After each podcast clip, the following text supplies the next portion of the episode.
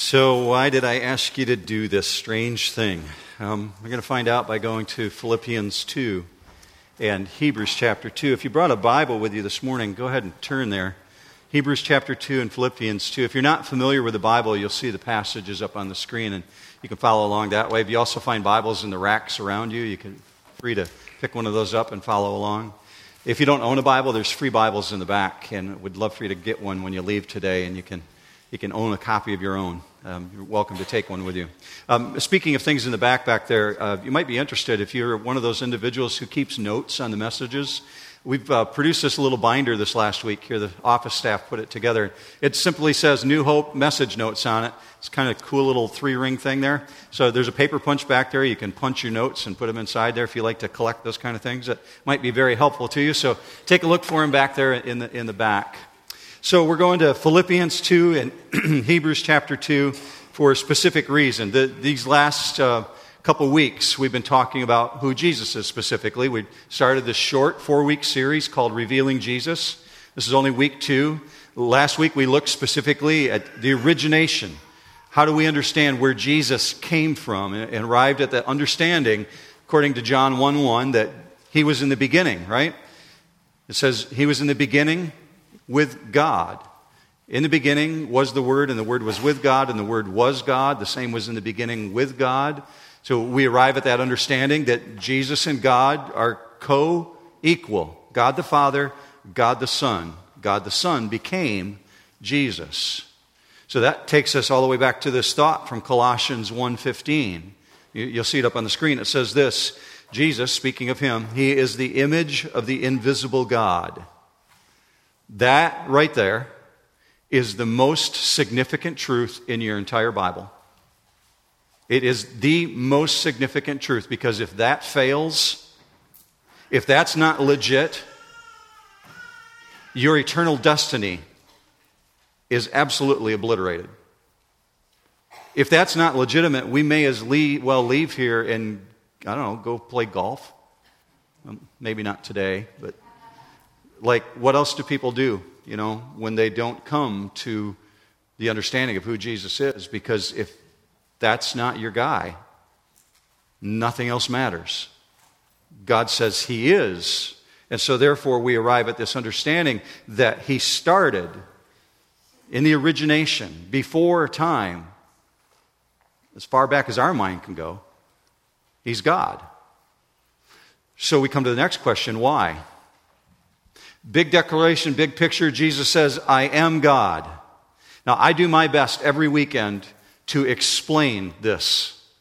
And I struggle with it, obviously, like you do. We, we fail, our words come short.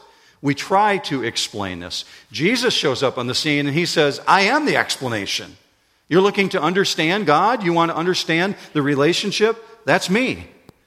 So that truth brings us to Philippians 2. I told you to stick your finger in Philippians 2 and Hebrews 2. Let's start with Philippians 2. We'll go at it this from a big picture point of view. It's talking about Jesus here. Philippians 2, Christ Jesus, who, although he existed in the form of God, verse 6, did not regard equality with God a thing to be grasped, but emptied himself, taking the form of a bondservant, and being made in the likeness of men, being found in appearance as a man, he humbled himself so, really big picture. The one who existed in the form of God takes the form of man, and he doesn't just stop there. He doesn't just take the form of man, he takes the form of a servant. According to verse 7, he takes the form of a bond servant, which is a slave. The lowest of the low in human terms, someone who's there to serve other people. Now, it is not accurate to say that Jesus relinquished being God when he emptied himself. It'd be a mistake to say that. The form of God cannot mean being relinquished because God can't stop being God, right, church? Okay, let's make sure we're 100% on the same page here. Uh, say yes if you agree with this. God can't stop being God, right? Okay. So God can't stop being God. Therefore, if Jesus is God, God the Son, he can't stop being God just because he's found in human form. So, how do I understand that? Well, this word that's taking in verse 7, It's, it's in your notes this morning. It's the word, Greek word Laban, and you won't see it on the screen, but it, it doesn't mean to exchange. It's not as though he's trading in an old car for a new car, all right? This is not like a, a deal like we think of. This is an addition to. So God, being found in the form of God, put on this additional element of being found in the flesh. He's adding to who he is. So he's still fully God. So this is inconceivably great. What we're talking about here, church, is the condescension of God. Now, we use the word condescension in a, a very insulting form. We think of somebody condescending to us as like, man, how arrogant are you? With condescension in terms used of God, when speaking of God, means something completely different. Let me give you Paul Rees's view of this. You'll see his quote on the screen. He said it this way Don't forget that in all this wide universe and in all the dim reaches of history, there has never been such a demonstration of self effacing humility as when the Son of God, in sheer grace, descended to this planet. So let's start with this perspective. because This is incredibly profound. It's so weighty, you really have to chew on this.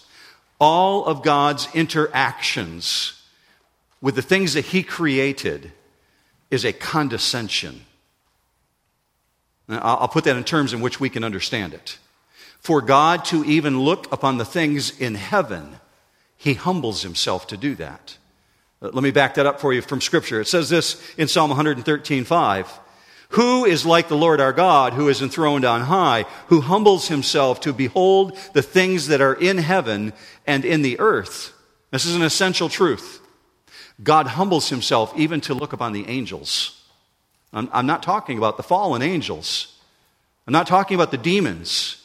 He humbles himself even to look upon the holy angels, according to what we see in Scripture. So let, let's think this truth through. As God made man, so he created angels, right? Angels are created beings, they're not eternal.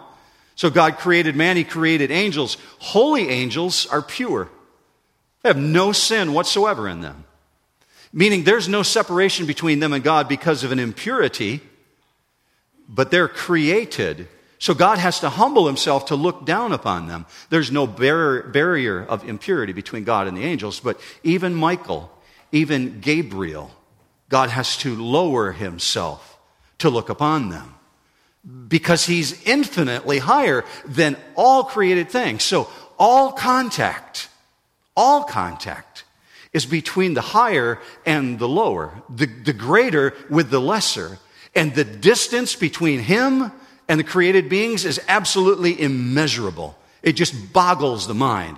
So for God to have dealings with fallen man is a condescension on a magnitude that we can't begin to comprehend.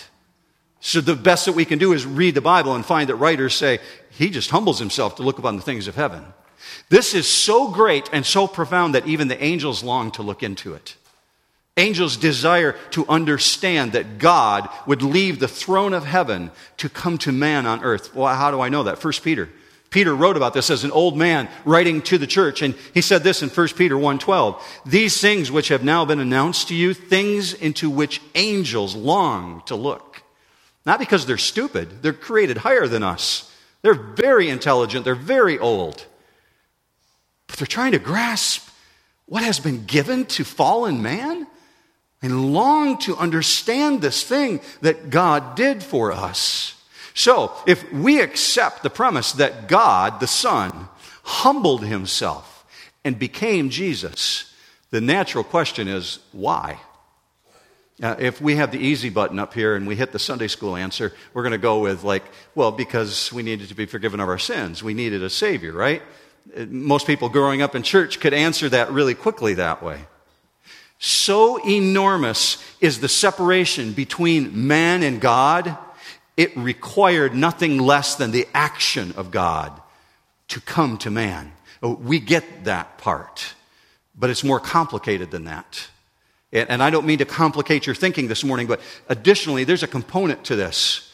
This condescension of God coming down to man really relates to why I asked you to hold the cup this morning and why you're holding the bread and not consuming it yet. Because even in the Bible, you find individuals wrestling with this thought that God entered into a contract with man on these terms. So David cries out in the book of Psalms, Who are we that you even think of us? Look at the way that he said it. It comes from Psalm 8, verse 4. What is man that you take thought of him? It's not really quickly answered, but so important for us to get this through our head. Now, if you ask that question, why did Jesus come? If you ask that on the street, you're going to get a lot of answers, really. You know, very fascinating answers. Go to, go to YouTube when you get a chance and just Google, um, put, it, put in the search engine, not in Google, but YouTube search engine and put in there, who do people say that Jesus is? You're going to find a fascinating series of videos that are put on there from New York to Philadelphia, LA, Kansas.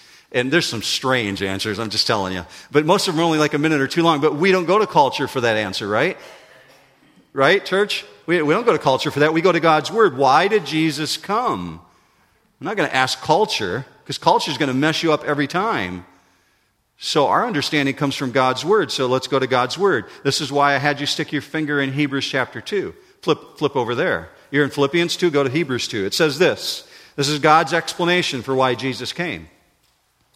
Therefore, since the children share in flesh and blood, speaking of us, talking about humans, Therefore, since the children share in flesh and blood, he himself likewise also partook of the same, that through death he might render powerless him who had the power of death, that is, the devil, and might free those who through the fear of death were subject to slavery all their lives. Verse 17.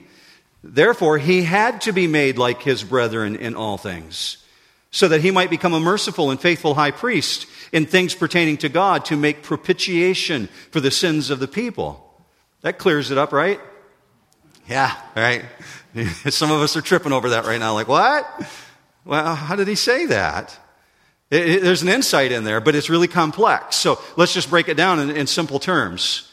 There had to be a specific action, something that God had to do. So let me put first the, the three breakouts up on the screen for you. And so you can see verse 14, 15, and 17 and, and understand these are the specific actions that he carried out for us. Here's the first one. Verse 14, he rendered powerless him who had the power of death. Who's the him, church? Satan, that's right. Satan held the power of death, and Satan's trump card is eternal damnation to hell. He had to hold that as, as bondage over all humanity. Jesus, we're told, takes the teeth out of that monster by removing his power, his trump card, death. Verse 15 says this to free those who had, through the fear of death, were slaves to it. Are you afraid of death this morning? Scripture says if you are, you're a slave. What's the deal with a slave? A slave has no direction over their own future, they can't control it. They're controlled by a master. In this case, the master is death. A slave doesn't know its own destiny. So he came to free those who were slaves. And verse 17 is the next step to make propitiation for the sins of the people. Propitiation is just a really big $10 church word. It, it, it, means sacrifice. To make a sacrifice for the sins of the people. Why? Because if I'm, if I'm new to all this, I want to understand what's going on here. Romans 3.23 says, because every one of us has sinned. We are fallen people. And if we say we don't have sin, God says you're a liar. Because everybody has sinned. Everybody's got sin in them. So Romans 3:23 clarifies that all have sinned and come short of the glory of God. So here's what we understand from those verses we just looked at.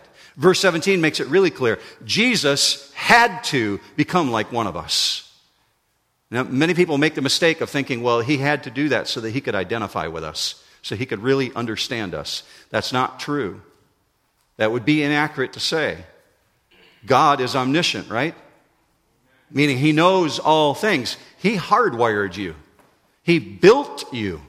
So God knows you intimately, inside and out. So he didn't have to become like one of us so that he would know us. It's not as though he did this for his own benefit.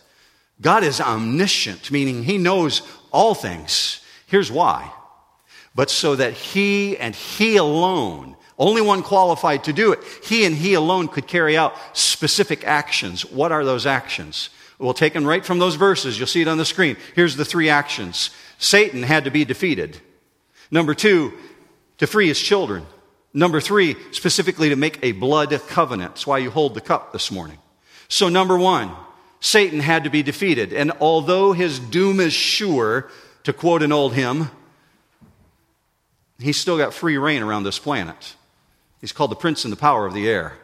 The teeth have been removed, the power of slavery has been taken, but he's still hanging around. He's still making life miserable. He eventually will be dealt with. And to free the children, meaning those who have been chained as slaves. And number three, to make this blood covenant. And that's why it's so important for you to have that cup this morning. Don't pick it up yet, though. I'll tell you why in just a minute. So you've been in Hebrews 2. Flip back over to Philippians 2 now. Keep your fingers between those two. We'll go back to Philippians 2 and verse 6, and it says this, speaking of Jesus again, who, although he existed in the form of God, did not regard equality with God a thing to be grasped, but emptied himself, taking the form of a bondservant, and being made in the likeness of men, being found in appearance as a man, he humbled himself. Although he existed in the form of God, he steps down from this lofty position where he existed as God. Notice this.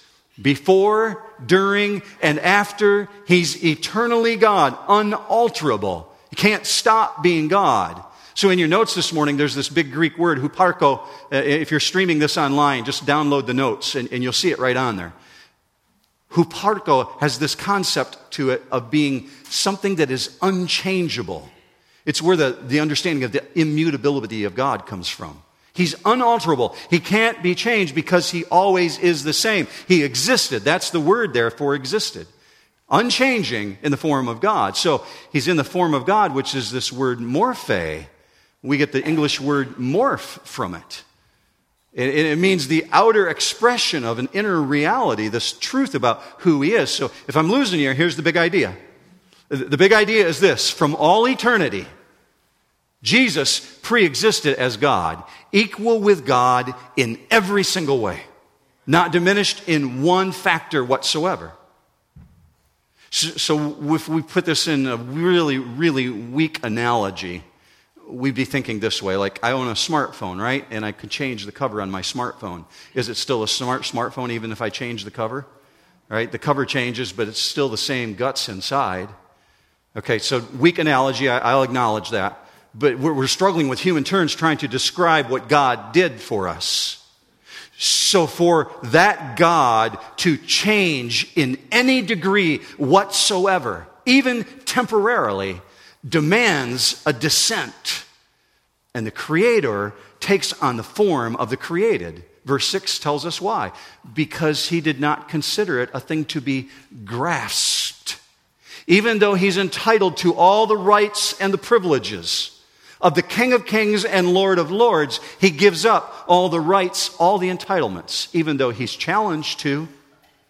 What happens in the temptation of Christ? Satan finds him. They're in the wilderness together. Jesus is really hungry. 40 days, we're told he fasted. Satan shows up and says, Hey, I think you're really hungry. How about making a pizza? Because, you know, you're like God, right? How about if you take these stones and make them into bread? Really warm, buttery bread. Like Panera good. Mm. Why does he do that? Satan knows who Jesus is. He's God. The demons recognized him. What are you doing here? What business do we have with you, Son of the Most High? So Satan recognizes who is Jesus. Why is he appealing to a temptation? Because he's 100% man and he's 100% God. And he brings the man side out, trying to tempt him to use his powers to his own advantage. But you never find Jesus using his godness for his own personal gain. Why? Because Philippians 2 6 says it is not a thing to be grasped and that very decision set in motion the incarnation, and God puts on flesh. So rather than demanding the privileges, he submits to the plan of redemption. And at any single moment, the Bible says, he can appeal to God the Father, and God will send him 12,000 angels to bail him out. It says 12 legions of angels. In the Roman terms, a legion was a thousand. So sounds like a lot of angels, right? I'm thinking one angel could have done a lot of damage. 12,000, Jesus said, Peter, put your sword away. Don't you know in a moment I can appeal to my Father? He'll send me 12 legions of angels. But that would thwart the plan. Now let's just compare this thought. Jesus shows up and he's in the wilderness, and Satan is tempting him by saying, Why don't you, if you're the Son of God, make those stones into bread? Jesus' response is, You shall not tempt the Lord your God. But in contrast to that, he stands on a seashore and he makes enough food for 5,000 people to eat bread and fish. Does he have the power to turn the stones into bread? Absolutely. Does he subdue his godness? Theologians think of this as him putting like a veil over himself.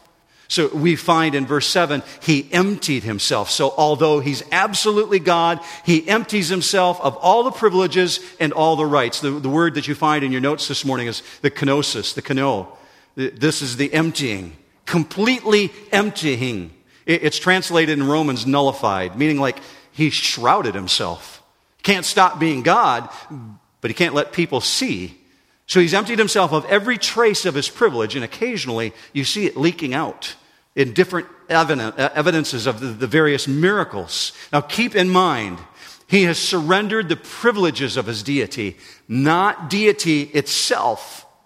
Had he stopped being God, could he have died for your sins? It's participatory. could, could he die for your sins if he stopped being God? No, it's not possible. He could die for himself, but he couldn't die for you and me. This is really significant to communion. So we understand this from a, an old dead theologian, um, Dr. Lenski. I quote a lot of old dead theologians because, you know, I can, t- I can tell they lived their whole life through faithful to God. And, and they just had profound thoughts. But here's one of them. Dr. Lenski said it this way. Even in the midst of his death, he had to be the mighty God in order by his death to conquer death. I'm about ready to ask you to pick up those elements, the, the cup and the bread, but hold it for just a minute because there's these, these five things that Jesus did specifically when he descended. And they're in your notes this morning, but you're going to see them on the screen as well. Here's the things that help us really appreciate why he entered into this covenant with us. These are the specific things that he did. He temporarily, number one, denied himself of his glory. Now think of this. The worship of the angels in heaven and all those humans who have gone before us who are believers crying out, Holy, holy, holy, gave it up. His throne position, where he dwells in unapproachable light, he surrendered his glory, the shining brilliance of heaven. The second thing, he denied himself the independent authority as God the Son, able to speak worlds into existence. He comes to earth and says, I do nothing on my own initiative. John 6 really drives it home. I have come down, come down from heaven not to do my will, but the will of him who sent me.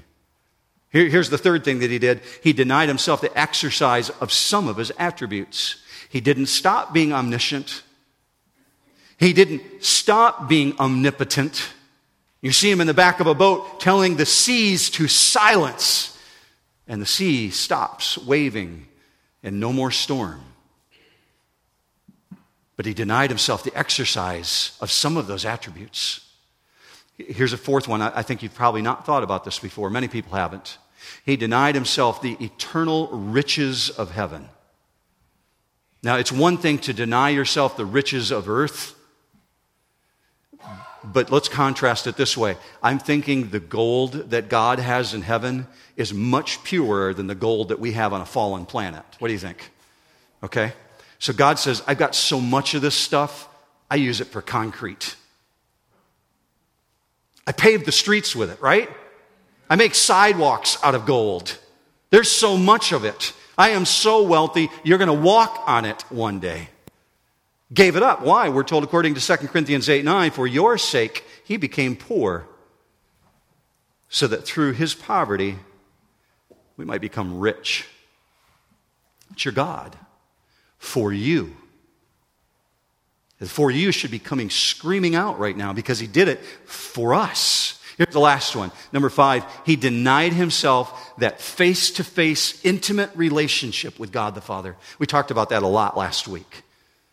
Where he came from, the existence, God with God, intimate fellowship. See, it's the absolute horror of being alienated from God the Father and bearing my sin and your sin that caused him to sweat dry drops of blood that were so huge the writers in the Bible strained to explain it. He's in the Garden of Gethsemane. He's on his face, and Scripture says he's just pouring out blood from his pores of his body, sweating blood. Why? Because he knew what was coming. Not the death on the cross, the separation from God, the distance. And, and you see the climax of it when he's on the cross, the complete separation. When he cries out, Eli, Eli, Lama Sabachthani, which is, My God, my God, we're separated. God, 100%, man, 100%, who's never known separation from God, and he decides, according to verse 7, to become in the likeness of man. We're talking about the miracle of the virgin birth. That's what verse 7 is talking about. It's the Christmas story. Angels we have heard on high, all that stuff. It's right there in verse 7. He became exactly like us. All the attributes of humanity, so like other humans that even his own family didn't know. His mom, yeah, she was clued in, didn't fully grasp it. But his brothers and sisters, they thought he was crazy. There's a story in the Bible where they come to a house where he's at, and they want to pull him away to the loony bin, thinking he's daft in the head. How can he possibly be thinking like this? Well, because he became so much like us, they couldn't tell the difference. To the degree that he who made life subjected himself to death. Why? So he could destroy the one thing that you fear most. And it's not public speaking. And it's not the fear of being alone. And it's not the fear of not having enough money. Scripture says it's the fear of death, the fear of not knowing what's on the other side of not knowing what your destiny is. So that brings us very quickly back to Hebrews 2. And this is how we're going to finish because you're about to pick up the cup. Hebrews 2 says specifically again, Hebrews 2:14, since the children have flesh and blood, he too shared in their humanity, so that by his death he might destroy him who holds the power of death, that is the devil. Verse 14 says that he might destroy. The word destroy in the Greek language it means render inoperative by obliterating. This is an absolute destruction. There's only one way to render Satan inoperative, and that's to take his weapon. What was his weapon? Death, eternal death, damnation to hell. Now, if you've got a more powerful weapon than your enemy, his weapon is useless. Just think this way it's really tough to go to battle against a United States Navy destroyer if you only have a rowboat, right? Okay? What does God do? Our God sends the King of Kings. That's his weapon. And he came to annihilate the enemy. And there were no peace talks whatsoever. There's no negotiation going on. So Jesus condescends from the throne of glory in heaven for victory. How does that victory take place? Through death. Like, what? Well, we'll put it in first century terms because they had a better way of responding to the thought that Jesus died. They said things like this What? How do you get it through your head? 2,000 years people have been trying to figure out what victory through death? How is that possible? Here's how it's possible he went into death on the cross. He went through death in the grave, and he came out the other side. Wow. That's why he said in John 14, 19, because I live, you're going to live also. Because he abolished the enemy. See, the resurrection is the proof of the destruction, church. The resurrection is the proof, the guarantee. What terrifies people more than anything? Exceeding terror, exceedingly great, it's a horrible, freaking terror death. because they don't know their own destiny. That's why Paul wrote so powerfully to the Corinthians O death, where is your sting? O death, where is your victory? You don't have it anymore because he took the teeth out of the monster. Why, for you and I, is that true this morning? Because we belong to the conqueror. How about if you pick up your cup right now and you pick up your bread?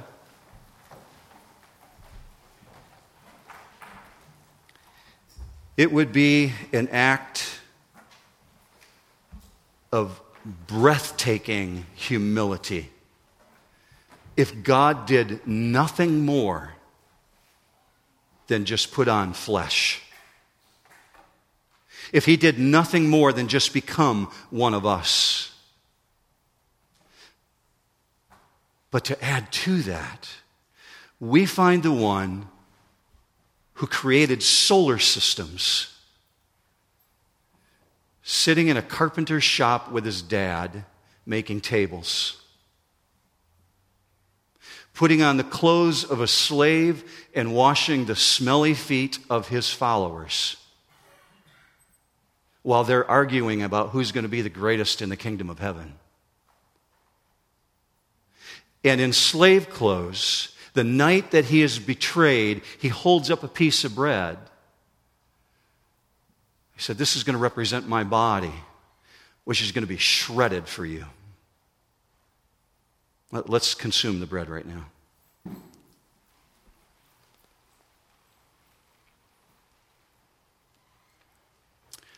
And then he enters into a covenant. If you have any experience in the legal world, you know what a covenant is it's a promise, a pledge. When God makes promises, he keeps them, right, church? So we're told, according to Luke, Luke quotes the actual words of Jesus. Luke, specifically 22, verse 20. This cup which is poured out for you is the new covenant in my blood. How about if we drink that right now?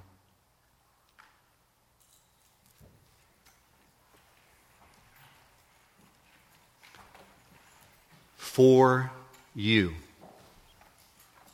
Two of the most beautiful words in all of Scripture, if not the most beautiful. I did this for you. I put on flesh for you. I gave up eternity for you. I'm going to the cross for you.